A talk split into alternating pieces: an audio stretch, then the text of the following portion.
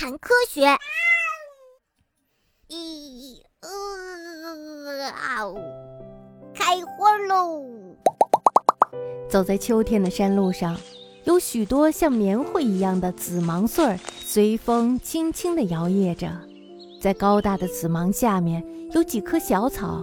奇怪的是，这种小草既没有叶子，也没有茎，只有黄色的花梗上开着紫色的小花儿。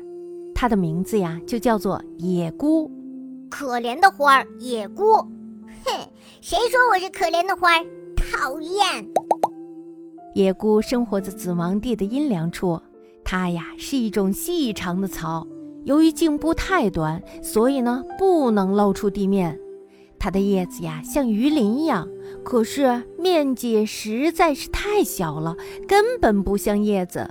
嗯，到了秋天呀，它的花轴会长到十到二十厘米，开出像小铃铛一样的紫色的小花儿。但是呀，花儿却耷拉着脑袋，一点生气都没有。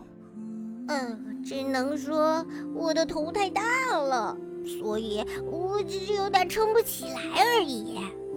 野菇不仅看起来可怜，事实上呀，它生活的也非常的艰辛，因为野菇的体内没有叶绿素。叶绿素呢，是植物叶绿体内绿色色素颗粒。植物的叶子之所以是绿的，都要归功于叶绿素。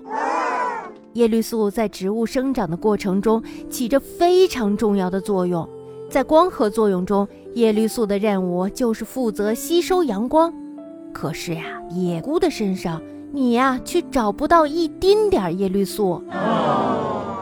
不仅叶子和茎没有绿色，就连秋天生的花梗也没有一丁点绿色。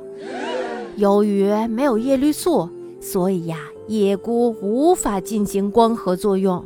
身为一株植物，不能为自己提供养分，这是一件多么可悲的事儿啊！